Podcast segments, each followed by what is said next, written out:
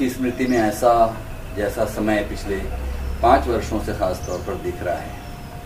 ऐसा समय आपकी स्मृति में पहले कभी आया जिसमें बुद्धिजीवियों को गोलियाँ मारी जा रही हैं, गरीब और निहत्थे, निर्दोष लोगों को भीड़ मार रही है, और ऐसे में हिंदी का जो लेखक है या जो रचनाशील लोग हैं, उनको जैसे लगता है कि काट मार गया उनके पास, इस सबसे रिस्पॉन्ड करने का कोई तरीका नहीं लगता आपको? इरफान भाई, असल में भारतवर्ष में और हिंदी के लेखकों को इस प्रकार का अनुभव, इस प्रकार के आपात स्थिति का, इस प्रकार के फासिस्ट संस्कृति का कोई अनुभव या कोई उनका बैकग्राउंड ऐसा नहीं है कि जिससे वो तत्काल एक तैयार होकर के इन परिस्थितियों के खिलाफ अपना प्रतिरोध दर्ज कर सके। तो फुटकर रूप से तो प्रतिरोध होता है, लेकिन हिंदी का लेखक अपनी रचनाशीलता में अभी इस पूरे संकट को ठीक तरह से शायद समझ भी नहीं पा रहा है। और जब आप नहीं समझ पाते तो उसका प्रतिरोध भी सही तरह से आप नहीं कर पाएँगे। दूसरी बात यह है कि ये जो समय हमारे देश में है, जो हिंसा है, जो नफरत है, जो इंटॉलरेंस है, असहिष्णुता है, ये दुनिया के इतिहास में, पिछले 100-200 वर्षों में, विभिन्न मुल्कों में हो चुकी है। हम लोगों ने तानाशाही के दुनिया में दौर देखे हैं। इससे भयानक हिंसाएँ देखी हैं। फासिज्म का खौफनाक चेहरा देखा है और जर्मनी से लेकर के इसराइल तक यूरोप के अंदर इस प्रकार की हज़ारों घटनाएँ होती रही हैं। तो हमको अपने इतिहास से कुछ सबक लेना चाहिए। विश्व के इतिहास से, जिसको हम विश्व दृष्टि कहते हैं, विश्व दृष्टि तभी होगी जब हम अपने विश्व इतिहास से सबक लेंगे। वैसी तैयारी हमारे लेखकों की साहित्यकारों की नहीं। है तो ये आपका कहना सही है कि जितना प्रतिरोध समय के साथ होना चाहिए वो नहीं हो पा रहा है। आपकी जानकारी में जो जितना भारतीय इतिहास हम्म, है हम्म। आपकी जानकारी में आ, उतने हिस्से के भारतीय इतिहास और उसमें अलग अलग चरणों में हम्म, लेखकों के रिस्पॉन्ड को अगर देखें तो मतलब आ, अगर आप औपनिवेशिक गुलामी से मुक्ति के संदर्भ में देख लें या फिर इमरजेंसी आदि को याद करें तो आपको कौन सा ऐसा समय दिखाई देता है जिसमें लेखकों ने आ, उस तरह रिस्पांस दिया जैसा? लेखक तो अंततः समाज का ही एक हिस्सा है। आपातकाल में जो पिछली, पिछला आपातकाल था, वह इतनी जल्दी कैसे उठ गया? अगर उस आपातकाल की घंटी जनता ने और लोगों ने नहीं बजाई होती तो इतनी जल्दी आपातकाल हटने वाला नहीं था। तो मैं ये समझता हूँ कि सकारात्मक स्थिति ये है कि उस आपातकाल का विरोध मुखर रूप से न भी आपको दिखाई दे रहा हो, लेकिन अंडरवर्ल्ड में, एक नीचे की दुनिया में, जनता में उसका रोष था, जिसकी भनक, क्योंकि प्रेस सेंसरशिप भी थी, जिसकी भनक आपातकाल लगाने वालों को हुई, एक चीज़। दूसरी चीज़, जो औपनिवेशिक भारत था मतलब अठारह की लड़ाई है, मान लीजिए, उस समय को देखिए, गदर है, उसमें तो लगातार प्रतिरोध होते रहे देश में। असल में ये देश इतना बड़ा है, इतना विशाल है, इतने टुकड़े टुकड़े में अलग बटा हुआ है कि हम उसको एक मुश्त रूप में देख नहीं पाते। लेकिन हर जगह, बंगाल के अकाल के बाद चित्रकारों ने खूबसूरत श्रमिकों के विद्रोह का, जहाज़ नाविकों के विद्रोह के चित्र बनाए, हज़ारों चित्र बनाए गए। लोगों ने कविताएँ लिखी। नवारुण भट्टाचार्य और नवारुण के पहले बांग्लादेश में जो कवि हुए, कर्नाटक में, कन्नड़ में जो कवि हुए, वो अंततः रिवोल्ट तो कर ही रहे थे ना। दूसरी चीज़ ये है कि ये जो आपने अभी ज़िक्र किया गोली मारने का लोगों को, कई लोगों को पिछले तीन चार सालों में मौत के घाट गोली मार के उतार दिया गया। इसका मतलब ये है कि गोली मारने वाला ये महसूस कर रहा है कि हमारे लिए ये संकट है। ये संकट हमारे लिए है, ये लोग संकट हैं और ये बड़े प्रतीक हैं। जिनको गोली मारा गया या मारी गई, यही लोग केवल नहीं हैं। इसका मतलब ये है कि समाज में वो अंकुर हैं, जो अंकुर इसके खिलाफ हैं। फासिज्म के खिलाफ हैं,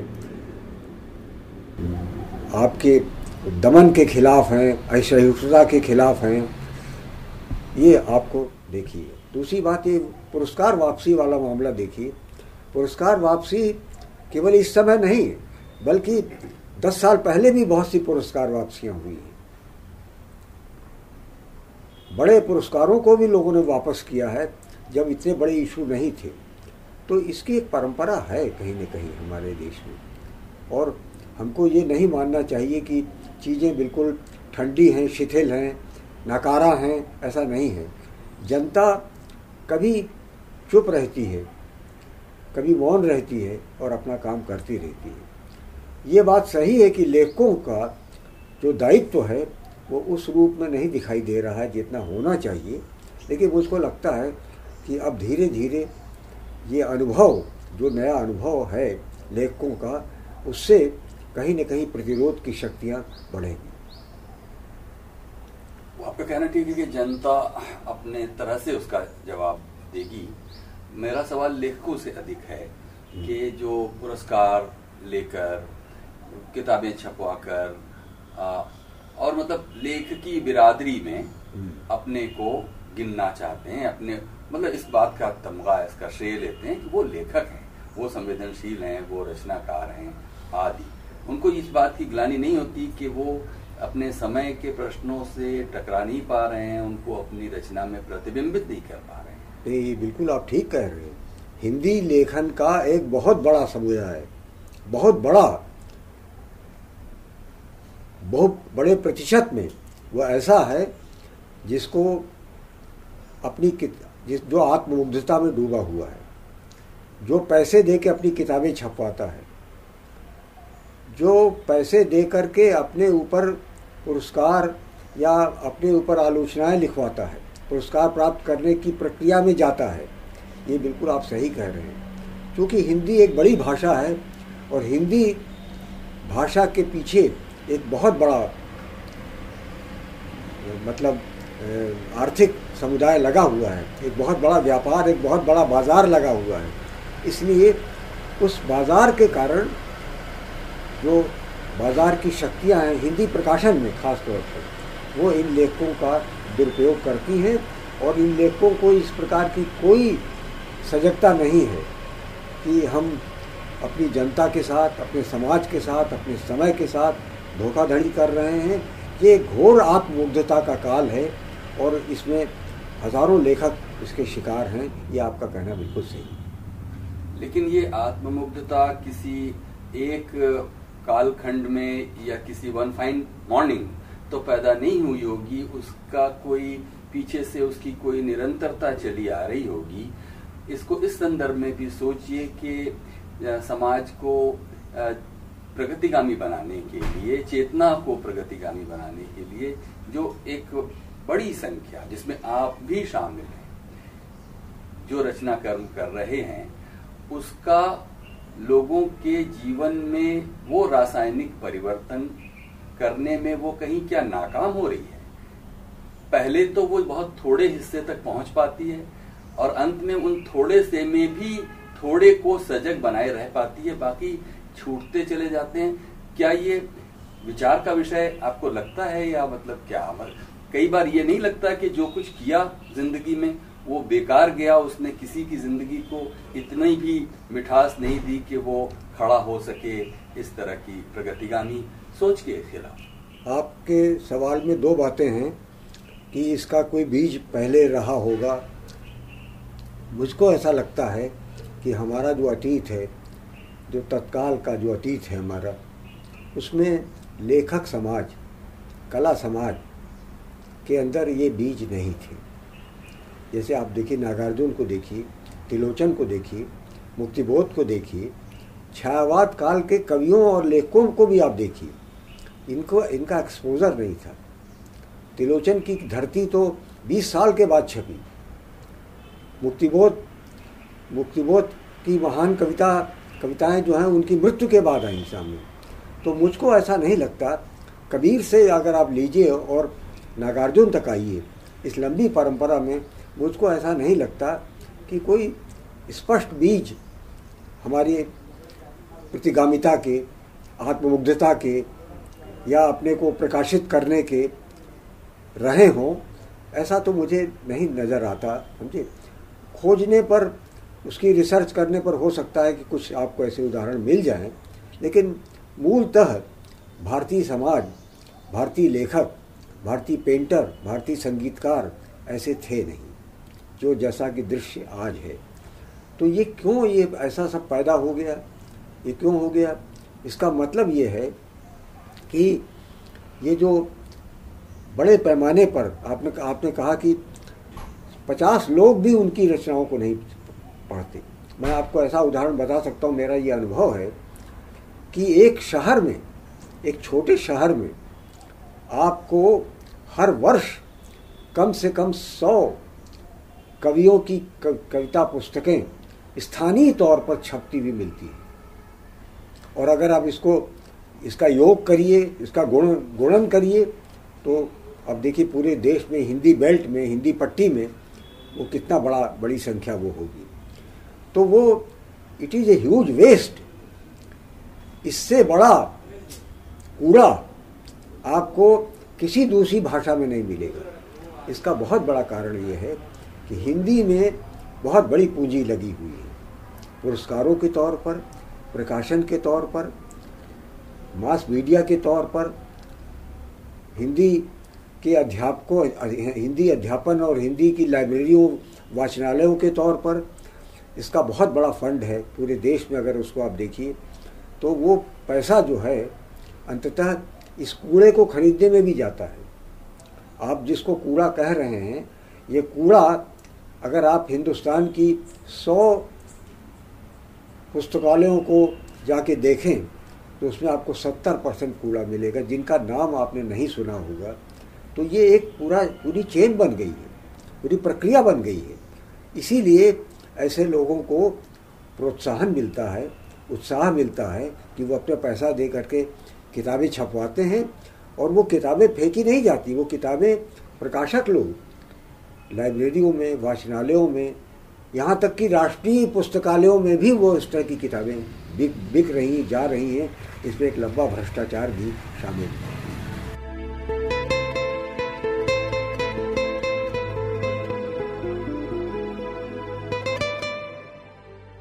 नमस्कार, मेरे पॉडकास्ट चैनल पर आपका स्वागत है। लिसन विद इरफान नाम के इस चैनल को अभी तक मैं अपने सुख के लिए चला रहा हूँ, जिसमें ऐसा लगता है कि आपको भी कुछ सुख ज़रूर मिलता है। इस चैनल को एक रेगुलर इंटरवल पर अपडेट करने के लिए जितना समय और जितनी ऊर्जा और संसाधन लगाने की ज़रूरत है। उसके लिए न तो मेरे पास कोई इंस्टीट्यूशनल सपोर्ट है और न कोई जमा पूंजी है। इसलिए अगर आपको ये किसी भी तरह का सुख पहुँचा रहा है तो इसके लिए आपके सहयोग की बेहद ज़रूरत है। अगर कोई गवर्नमेंट ग्रांट, सपोर्ट या इंस्टीट्यूशनल हेल्प लूँ तो उनके विजन और एजेंडा को फॉलो करना होगा, जिससे इस चैनल का रूप वैसा नहीं रहेगा जैसा वो आज है। नीचे डिस्क्रिप्शन में मेरे बैंक डिटेल्स और पेपाल, पैट्रियन और गूगल पे के डिटेल्स हैं, जहाँ जाकर आप अपनी मर्ज़ी के मुताबिक आर्थिक सहयोग मुझे भेज सकते हैं। आपकी छोटी सी मदद मुझे मन का काम करते रहने का उत्साह देगी। धन्यवाद।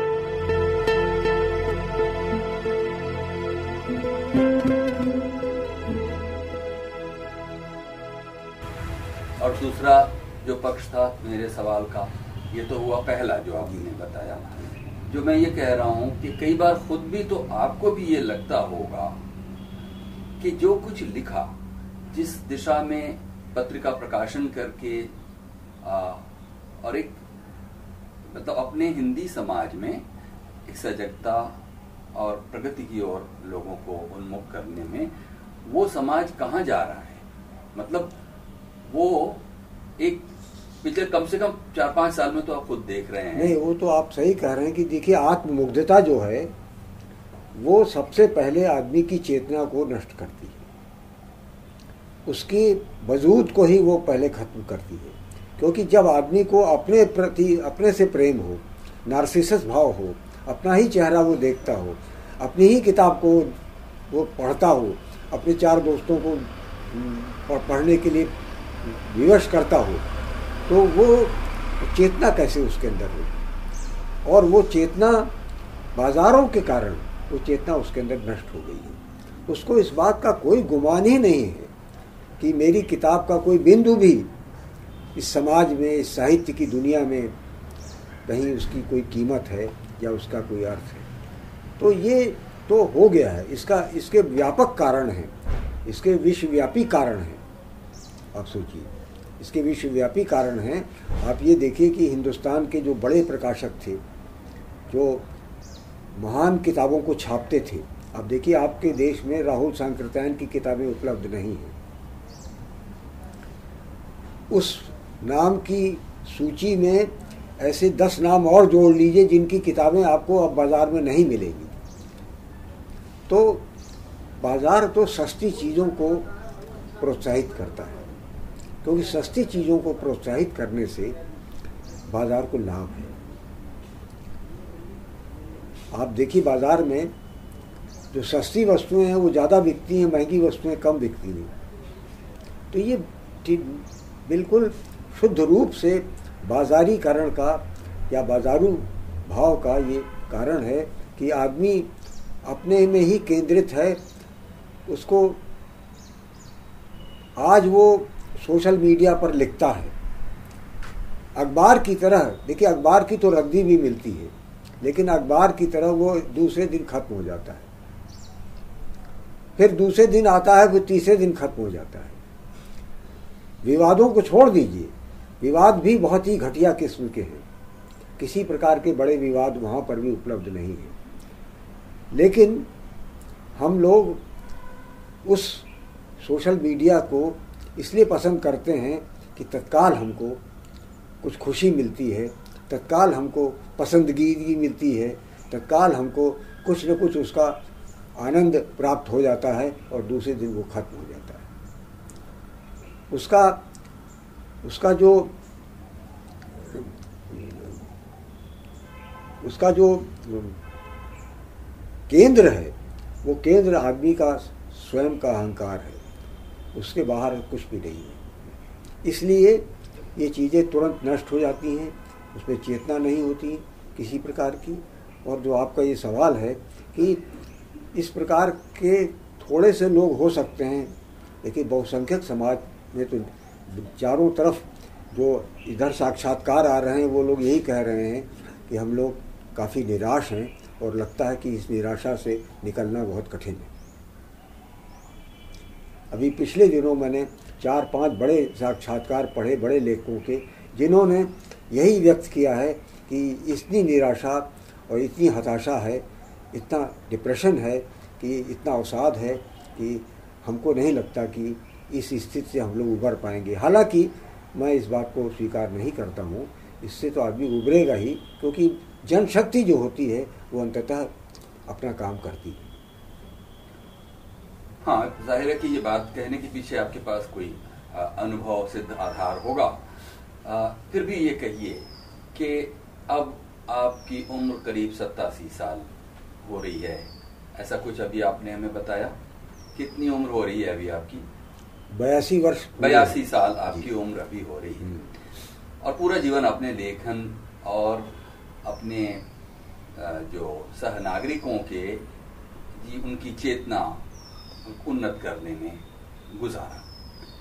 चाहे वो अपने पर्सनल राइटिंग या संपादन या एक एक इतना लंबा साहित्यिक पत्रकारिता का जो आपका अनुभव है, कभी बैठकर सोचें, सोचते हों तो उन्हीं लोगों को जिनके लिए ये सब कुछ किया जा रहा था, वो लोग ही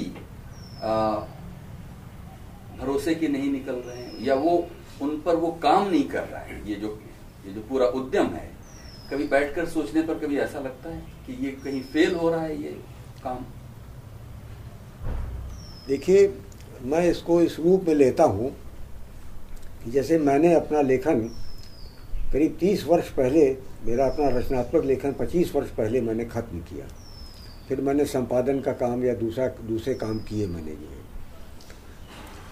आज तक आप ये देखिए कि मेरी किताब, मैंने बहुत कम लिखा है और मेरी दो तीन ही किताबें हैं।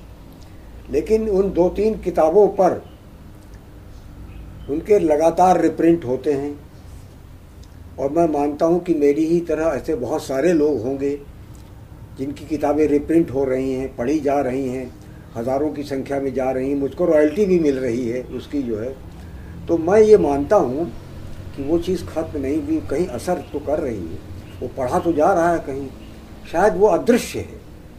हम उसको देख नहीं पाते। इस चकाचौंध में बहुत सारी चीज़ों में जो चीज़ें चुपचाप हो रही हैं, काम कर रही हैं, ये लिखने पढ़ने का जो काम है, अभिव्यक्ति का जो काम है, ये काफ़ी चुपचाप होता है। इसमें कोई शोर नहीं है, इसमें कोई हल्ला गुल्ला नहीं है। प्रेमचंद की किताबें आज भी सबसे ज़्यादा बिक रही हैं। और हम लोग जो चार यार थे, हम लोग कहानीकार थे, उसमें हमारी दूधनाथ सिंह की, कालिया जी की किताबें सबसे ज़्यादा बिक रही हैं, नई पीढ़ी के लोगों की तुलना में। तो इसका मतलब ये है कि लोगों की आकांक्षा क्या है? इससे साबित होता है। ये बात सही है कि धीरे धीरे इसमें कमी भी आ रही है। ये आपका कहना सही है कि ये आगे नहीं बढ़ रहा है, अग्रसर नहीं हो रहा है। हमारे बाद और हमारे बाद की जो नई बिल्कुल पीढ़ी जिसका आपने सवाल उठाया भी था, इसमें कोई उस तरह की चेतना, कोई स्थायी काम करने की बात नहीं है। भाषा को ही लेकर के आप देखिए, मैंने 20 वर्ष 20 बार मेरा विस्थापन हुआ है। मेरे बयासी वर्ष के जीवन में 20 बार मेरा विस्थापन हुआ है। और दूसरी दूसरी भाषाओं के राज्यों में विस्थापन मेरा हुआ। इससे मेरी भाषा में एक धातु का निर्माण हुआ। लेकिन अब लोग जाते नहीं, आते नहीं, मिलते नहीं, जुलते नहीं, लोगों के दोस्त नहीं हैं। लिखने, पढ़ने वाले लोगों के दोस्त नहीं हैं, मित्र नहीं उनका समाज नहीं है। तो ये दुखद स्थिति तो हो रही है। अब इसके बहुत सारे कारण हैं, इन कारणों की खोज हमको करनी है। अभी जब आप पहल के जो ताज़ा अंक जब आप संपादित करते हैं तो उसमें आने वाली रचनाओं में आपको ये भरोसा है? मतलब आश्वस्ति है कि हाँ जो लेखक हैं, वो अपने समय को अब धीरे धीरे समझने की कोशिश कर पा रहे हैं, जो आप चुन पाते हैं, जो कहानियाँ या नहीं, ये थोड़ा कठिन काम है। कठिन काम इसलिए है कि मुझको पहल के लिए रचनाएँ प्राप्त करने में और उस तरह की रचनाएँ प्राप्त करने में जिसका कि आप ज़िक्र कर रहे हैं, काफ़ी कठिनाई होती है। बहुत ही घटिया किस्म की रचनाएँ तो अपार मात्रा में आती हैं। लेकिन वो रचना जिस जो साहित्य को आगे ला रही हो, जो हमारे समय को पहचान रही हो, जिसमें कोई तेजस्विता हो, मौलिकता हो, ताजगी हो, समझे, जो समय से टकरा रही हो, ऐसी रचनाओं को बहुत मुश्किल से प्राप्त करना होता है। उसको लिखाने के लिए काफ़ी मशक्क़त करनी पड़ती है। लेख, उसके लिखने वाले भी बहुत कम संख्या में हैं।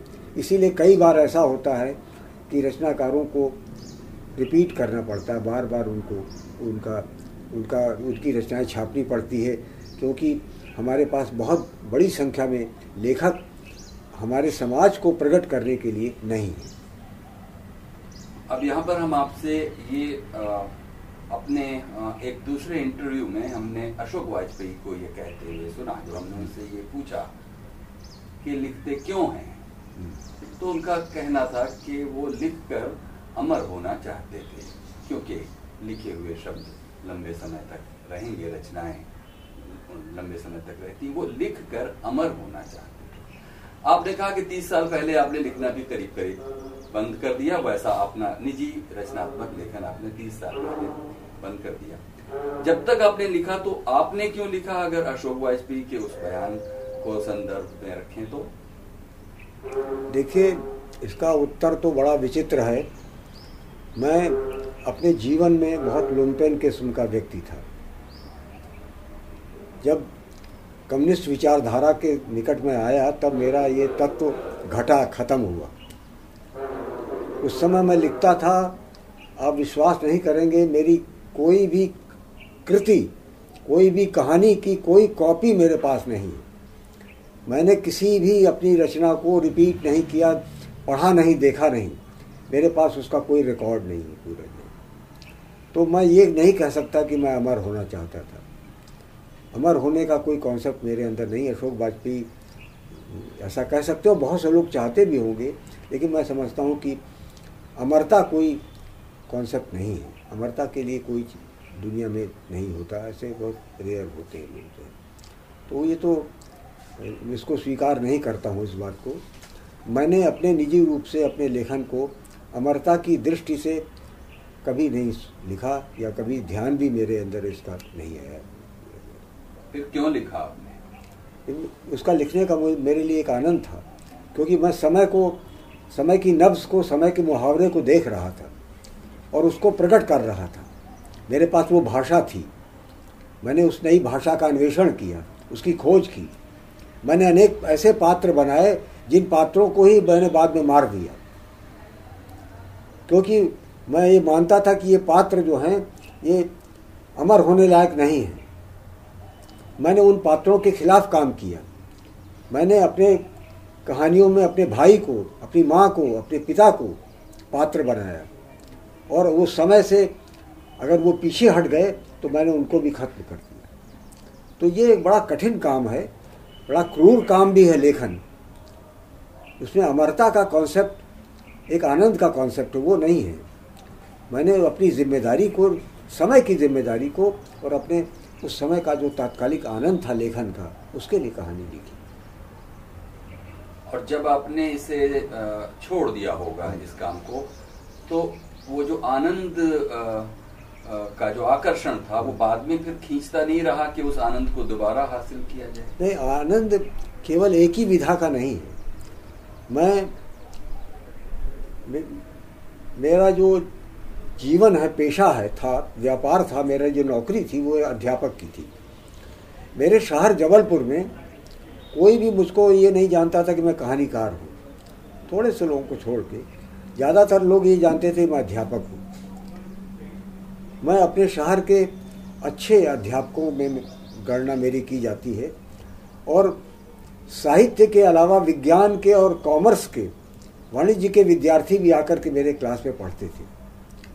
मैंने अपने कभी पाठ को रिपीट नहीं किया, उसकी पुनरावृत्ति नहीं की। मैंने अगर चंद्रगुप्त नाटक पढ़ाया तो चंद्रगुप्त नाटक को मैंने दो साल अगर पढ़ाया तो दो साल में किसी दिन मैंने उसके नाटक के अपने पाठ को रिपीट नहीं किया। तो आनंद मुझे यहाँ पर भी आ रहा था। संतोष मुझे यहाँ भी मिल रहा था। जब मैंने ट्रेड यूनियन का काम किया, जब मैंने कम्युनिस्ट पार्टी का काम किया, मैंने जब प्रगतिशील लेखक संघ का काम किया तो अशोक वाजपेयी ने ही ये बात कही कि मध्य प्रदेश में भारतीय कम्युनिस्ट पार्टी बहुत कमज़ोर है, लेकिन प्रगतिशील लेखक संघ को ज्ञान रंजन ने बहुत शीर्ष पर पहुँचा दिए तो आनंद का कोई एक रास्ता नहीं है, एक विधा नहीं है। फिर जब मैंने संपादन प्राप्त करना शुरू किया पहल कर। तो उस समय हिंदी की बहुत सी पत्रिकाएँ बंद हो रही थी। कल्पना जैसी पत्रिका बंद हो गई, लहर जैसी पत्रिका बंद हो गई, बिंदु जैसी पत्रिका बंद हो गई, कम से कम बीस महान पत्रिकाएँ उस समय बंद हुई जब मैंने पहल निकालना शुरू किया। लोग नहीं चाहते थे कि मैं पत्रिका निकालूं। एक जिद थी, एक आनंद था मेरा। उसको मैंने शुरू किया। और आप जो कह रहे हैं कि पहल का जो प्रिंट ऑर्डर है, वो लगातार बढ़ रहा है। हम उसको मीट नहीं कर सकते, हम उसको बराबरी कर नहीं सकते, इसलिए हम उसका प्रिंट ऑर्डर नहीं बढ़ा पा रहे हैं, क्योंकि हमारा आर्थिक संसाधन नहीं है। तो ये जो बढ़ रहा है पहल कोई सरल पत्रिका नहीं है, कोई मनोरंजन की पत्रिका नहीं है, वो कठिन पत्रिका है। लेकिन इसके बाद भी उसका प्रिंट ऑर्डर बढ़ रहा है तो ये भी मेरा एक आनंद है। तो मैंने अध्यापक के तौर पर सांगठनिक के तौर पर, लेखक के तौर पर और उसके बाद संपादक के तौर पर, हर अलग अलग विधाओं में अपना आनंद उठाया है, अपना काम पूरा किया है। हाँ क्योंकि ये बात भी बहुत बहस में रहती है कि हिंदी के लेखक विविध विषयों पर नहीं सोचते और नहीं लिखते।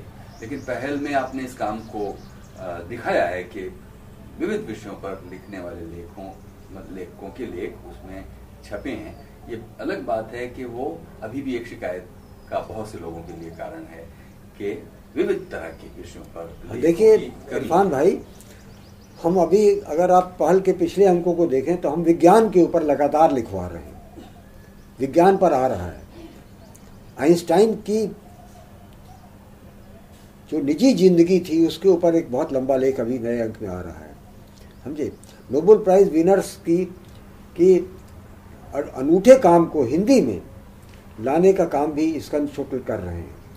तो हमने कोशिश ये की है कि पहल को सरलता की तरफ़ न ले जाएँ, विज्ञान की तरफ़ भी ले जाएँ, संगीत की तरफ़ भी ले जाएँ, कला की तरफ़ भी ले जाएँ। हम हर दिशा में उसको ले जाने की कोशिश कर रहे हैं। कठिन काम है, इसका समायोजन करना बहुत कठिन है, लेकिन हमारी कोशिश यही है कि पहल कठिन ही बनी रहे, लेकिन वो अधिक से अधिक लोगों तक पहुँच सके। आपका कहना बिल्कुल सही है कि वो एक मुश्किल काम है, जिसको उतने प्रयास की ज़रूरत है जो आप करते हैं। फिर लेकिन जब आप ये सोचते हैं कभी कि हिंदी की जो प्रकृति है भाषा का एक तरह का मिस यूज़ या अंडर यूटिलाइजेशन लैंग्वेज का, हिंदी में खासतौर पर उसके साथ कहीं जो हम लोगों की ब्राह्मणवादी जो मोरालिटी और इथिक्स और वो कोई, को जो जो जो प्रिडोमिनेंट हम लोगों के पास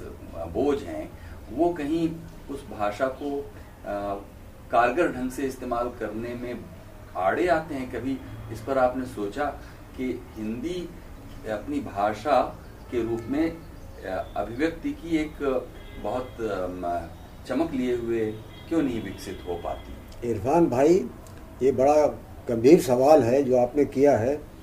आप रामचंद्र शुक्ल से हिंदी आलोचना को देखिए। महावीर प्रसाद द्विवेदी से लेकर के और आधुनिक काल तक आइए। ये जो ब्राह्मणवाद आप कह रहे हैं, ये हिंदी आलोचना में आज भी बहुत प्रबल रूप से हावी है। मैं तो ये भी कहूँगा कि कहीं न कहीं रामविलास शर्मा जैसे महान आलोचक और चिंतक में भी ये तत्व मौजूद था।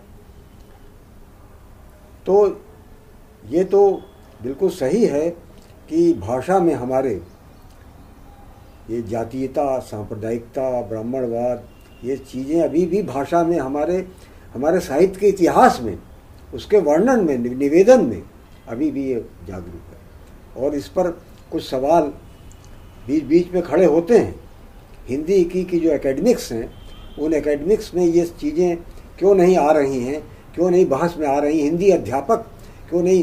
क्योंकि हिंदी में पचास हज़ार अध्यापक हैं पूरे देश में। ये क्यों नहीं इस बहस को ला रहे हैं?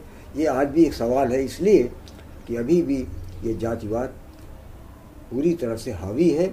उसको तोड़ने की कोई कोशिश नहीं कर सकता, क्योंकि हिंदी का जो अध्यापक है, वो इसका सबसे अधिक रक्षक है। और ये बात आप एक अध्यापक होते हुए कह रहे हैं। जी, मैं अध्यापक हूँ, मैं तीस वर्ष मैंने अध्यापन किया और मैंने इस चीज़ को तोड़ने की कोशिश की, लेकिन एक अकेला चना जो है वो बाहर नहीं झोंक सकता, क्योंकि हिंदी का जो अध्यापक है, वो केवल अध्यापक नहीं है, वो उसकी पाठ पुस्तकें भी हैं।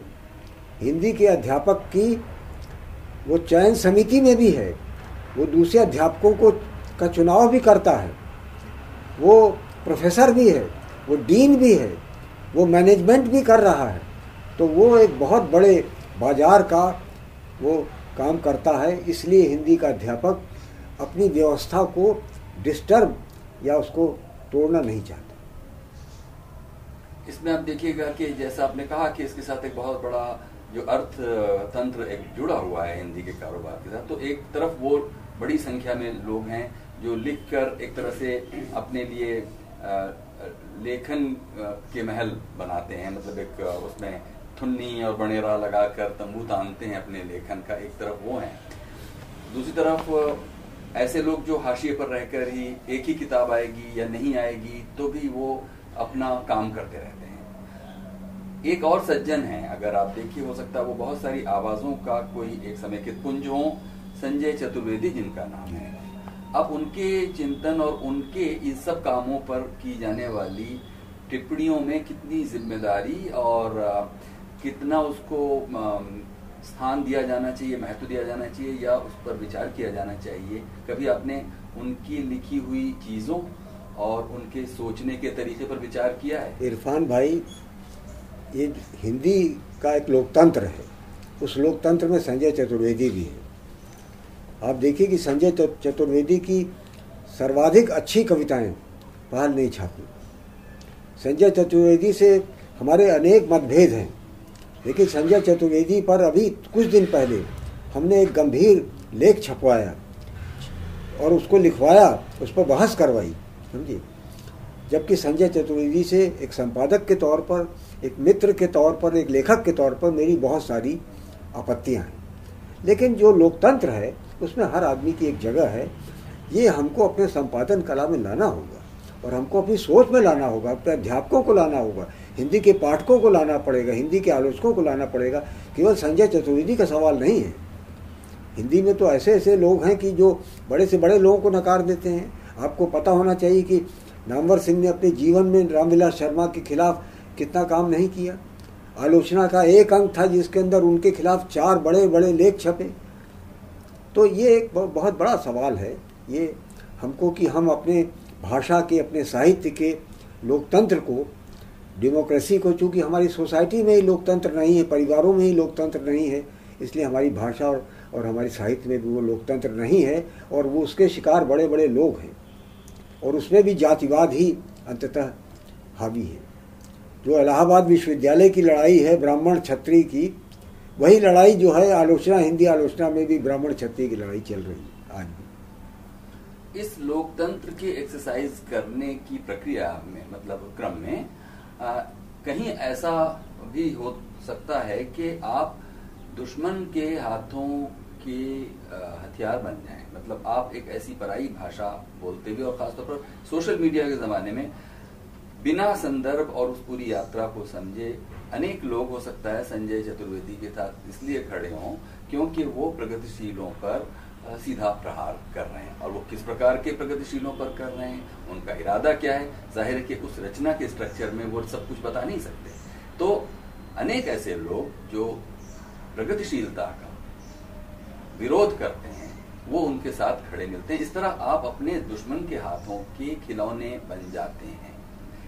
ये उसका मुझे कई बार लगता है। नहीं, ये तो आप बिल्कुल सही कह रहे हैं, ये बात सही है, लेकिन सवाल इस बात का है कि जब हम रीत काल के कवियों को अपने साहित्य के इतिहास में जगह देते हैं, जिनको प्रगतिशील लोग मानने को तैयार नहीं थे, उनकी रीतकालीनता के कारण, छायावाद का भी खिलाफ, की खिलाफत, मुक्तिबोध ने ही सबसे पहले कमानी पर किताब लिखी नहीं तो छायावाद के खिलाफ भी प्रगतिशील लोग थे। तो इस पर एक पुनर्विचार तो हम लोग को करना चाहिए ना पूरा चीज़ों को, कि किसी दूसरे के लिए भी स्पेस तो है कि नहीं है। दूसरी बात ये कि अब ये कॉन्ट्रडिक्शन है, बहुत बड़ा संजय चतुर्वेदी के करीब करीब चालीस पत्र मेरे पास हैं। अगर मैं उनको प्रकाशित कर दूँ तो आपका जो विचार उनके बारे में है, हालाँकि वो विचार उनकी कविताओं को लेकर बना है, वो खंडित हो जाए। कई बार ऐसा होता है कि हम बहुत अंदर तक जा कर के प्रवेश करके किसी चीज़ को कई बार होता है कि निजी कारणों से लोग एक दूसरे की खिलाफत करने लगते हैं। ये ये भी हिंदी में बहुत ज़्यादा है, जो नहीं करना चाहिए। निजी कारणों से नहीं करना चाहिए। ऐसे संजय चतुर्वेदी के बाद हिंदी में नए ऐसे बहुत से लोग पैदा हो गए हैं, इस समय हैं, जो सोशल मीडिया में भी सक्रिय हैं और कोई लिखते पढ़ते भी हैं।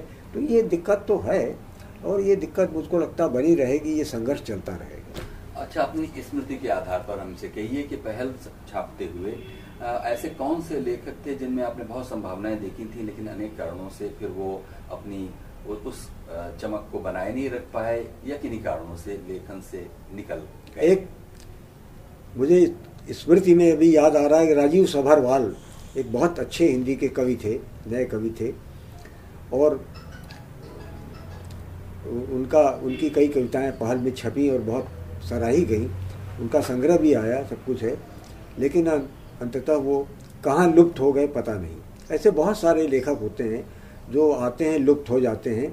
हम उनको प्रोत्साहित भी करते हैं, उनको स्पेस भी देते हैं, लेकिन उनके अंदर लगता है कि या तो भटक, कोई भटकन होती होती, होगी, या आत्मघात होता होगा कोई इस प्रकार का। इस इस तरह के कुछ लोग हैं जो कि पहल में आए और चले गए। हाँ लेकिन तत्काल तो मुझे राजीव सभरवाल का ही नाम याद आ रहा है जो बहुत पोटेंशियल कवि थे बहुत अच्छे कवि थे।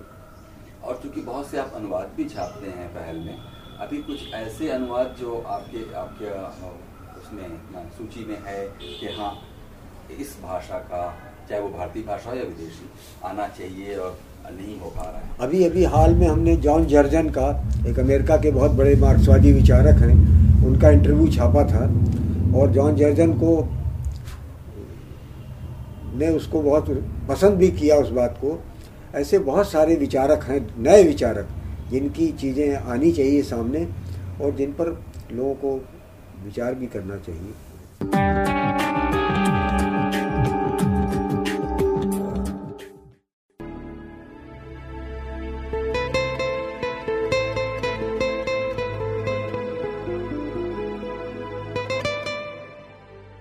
नमस्कार मेरे पॉडकास्ट चैनल पर आपका स्वागत है।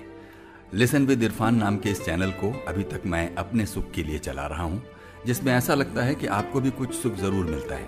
इस चैनल को एक रेगुलर इंटरवल पर अपडेट करने के लिए जितना समय और जितनी ऊर्जा और संसाधन लगाने की ज़रूरत है। उसके लिए न तो मेरे पास कोई इंस्टीट्यूशनल सपोर्ट है और न कोई जमा पूंजी है। इसलिए अगर आपको ये किसी भी तरह का सुख पहुँचा रहा है तो इसके लिए आपके सहयोग की बेहद ज़रूरत है। अगर कोई गवर्नमेंट ग्रांट, सपोर्ट या इंस्टीट्यूशनल हेल्प लूँ तो उनके विजन और एजेंडा को फॉलो करना होगा, जिससे इस चैनल का रूप वैसा नहीं रहेगा जैसा वो आज है। नीचे डिस्क्रिप्शन में मेरे बैंक डिटेल्स और पेपाल, पैट्रियन और गूगल पे के डिटेल्स हैं, जहाँ जाकर आप अपनी मर्ज़ी के मुताबिक आर्थिक सहयोग मुझे भेज सकते हैं। आपकी छोटी सी मदद मुझे मन का काम करते रहने का उत्साह देगी। धन्यवाद। Música